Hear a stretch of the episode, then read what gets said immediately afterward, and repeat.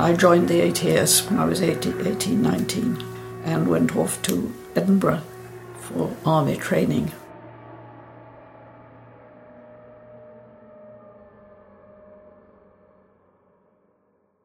Food for Thought, Episode 1. Martha Bruce was born here in Scotland and lives in Fife. In this episode, she talks to us about the role of food during wartime and shares her personal memories.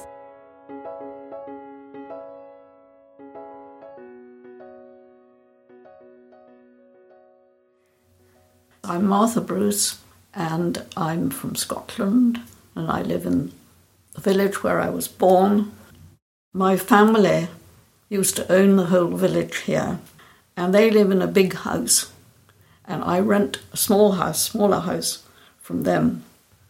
So I suppose you could say my brother is the laird of this community and he used to be feel very responsible for the whole thing. And we, we were brought up to respect everybody and fit in where we, where we could.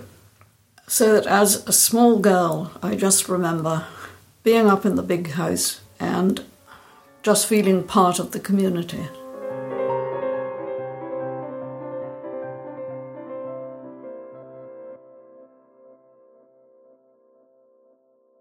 So, does food have a strong place in your community? I think it does, because this community was just a small Scottish village, and because of two world wars, it got a lot of newcomers who weren't even necessarily Scottish, they might have been English and have completely different habits. But in the big house that I talked about before, we were self supporting in that my father also had a home farm and that provided milk and um, cereals, and he had a beef herd and a herd of sheep, so that food came from the estate, and it also went to, to a lot of the villagers because they worked in the estate, and as part of their wages, they might have received for instance, pheasants and um, rabbits, and anything that was being provided for the big house was also available to them.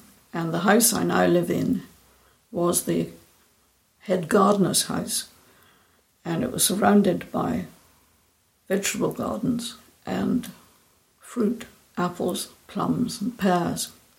And of course, quite a number of the villagers worked for the estate and provided food not only for the big house but also for other people in the village who could come and buy it.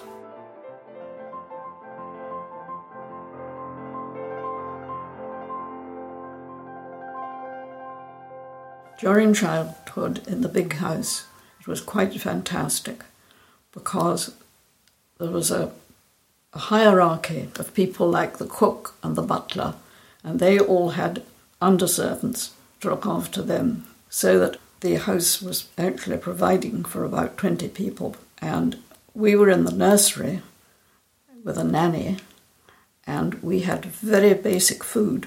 For instance, porridge for breakfast always. And we had um, mid morning snack.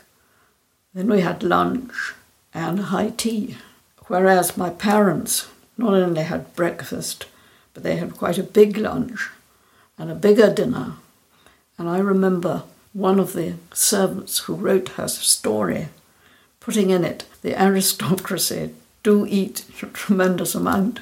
So obviously we were consuming far more than quite a lot of people who were working for us. But all our servants in the house received their midday meal and their tea as part of their wages. So my mother really didn't do things herself, but she had to organize everything so that everybody was quite happy in their place of work.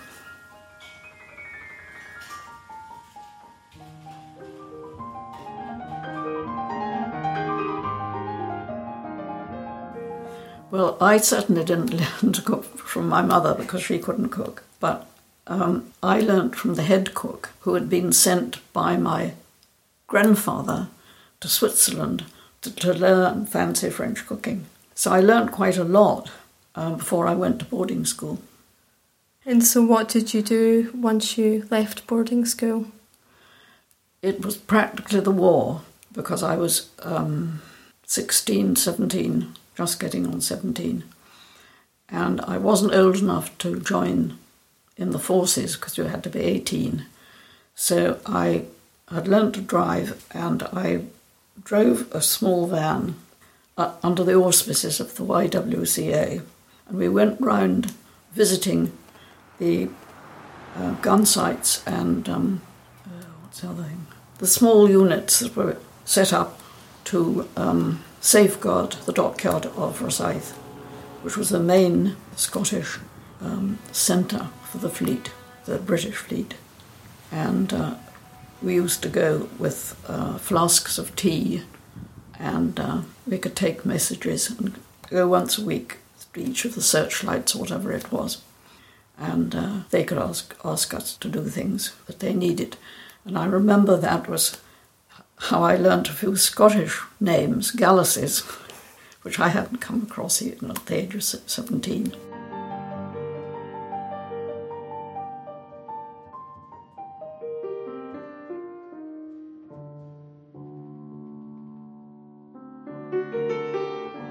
Think in wartime it was quite interesting, really, in this village because we were in a protected area. I can't remember what it was actually called, but the children were evacuated from it, the young children. And my um, younger brother and sister, the youngest of the family, were, were sent up to near Inverness in a little cottage up there with the nanny that they had. And my parents were deeply involved in the war effort because my father was the Lord Lieutenant and my mother was in the WRVS and she was sort of head for half of Scotland. Now, during that time, um, the uh, servants at Broomhall were reduced to a skeleton that was just a cook and sort of one, one or two maids to keep the place clean. Um, and so meals were still provided, so I, I, was just eating meals that had been provided for me, and my mother had uh, decided what the, the, recipes were to be mm. and what we were to eat. But that was when rationing was on. But we were lucky because living there, we practically had rabbit for every meal, and we also had pigeon which were shot.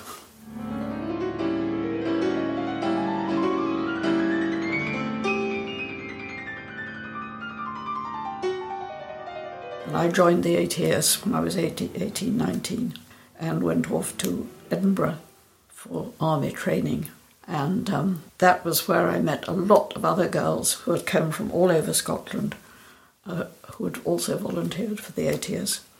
So we went through all the examinations and were told, told what we could train for, for our intelligence group.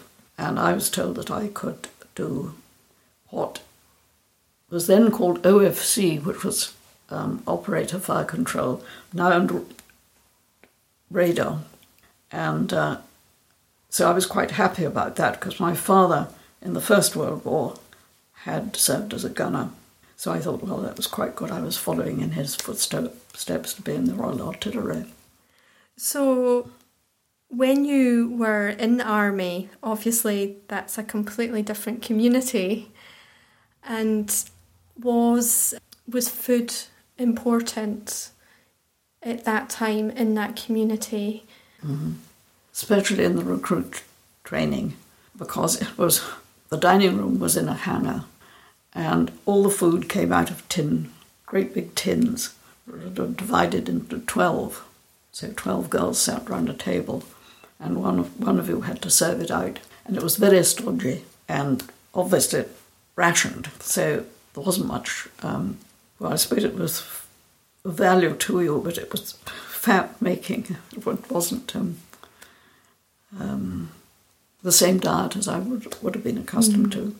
And it was the only time in my life that I ever felt I couldn't eat something because it, the tins were all greasy and you know, it was just unpleasant. Um, and it improved greatly when I went down to the, the um, radar training place, food was much better. But obviously, they were getting the same rations, but they were, mm. the cooks were better.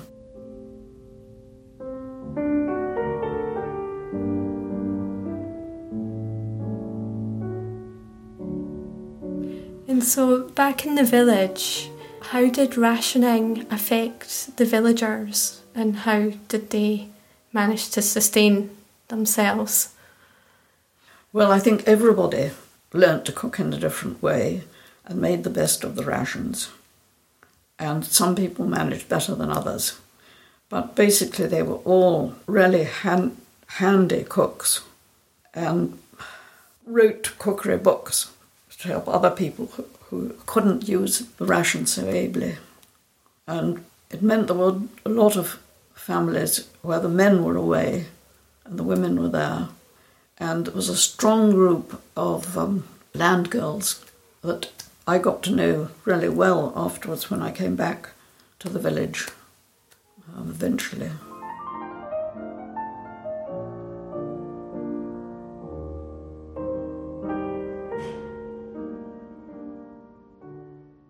What sort of recipes were in those cookbooks? It was recipes of how to use um, powdered eggs and all the things that were provided because certain things were. I mean, there was practically no fresh food other than what had been grown locally. So,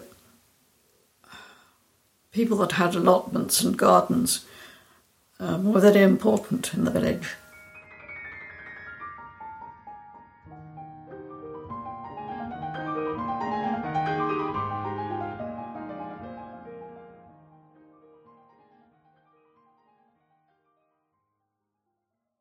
Food for Thought A Life in Four Courses is delivered by MECOPP and funded by the Heritage Lottery Fund.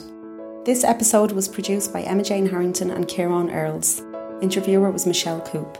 Special thanks to Martha Bruce for sharing her stories with us. To learn more about our work, visit mecopp.org.uk.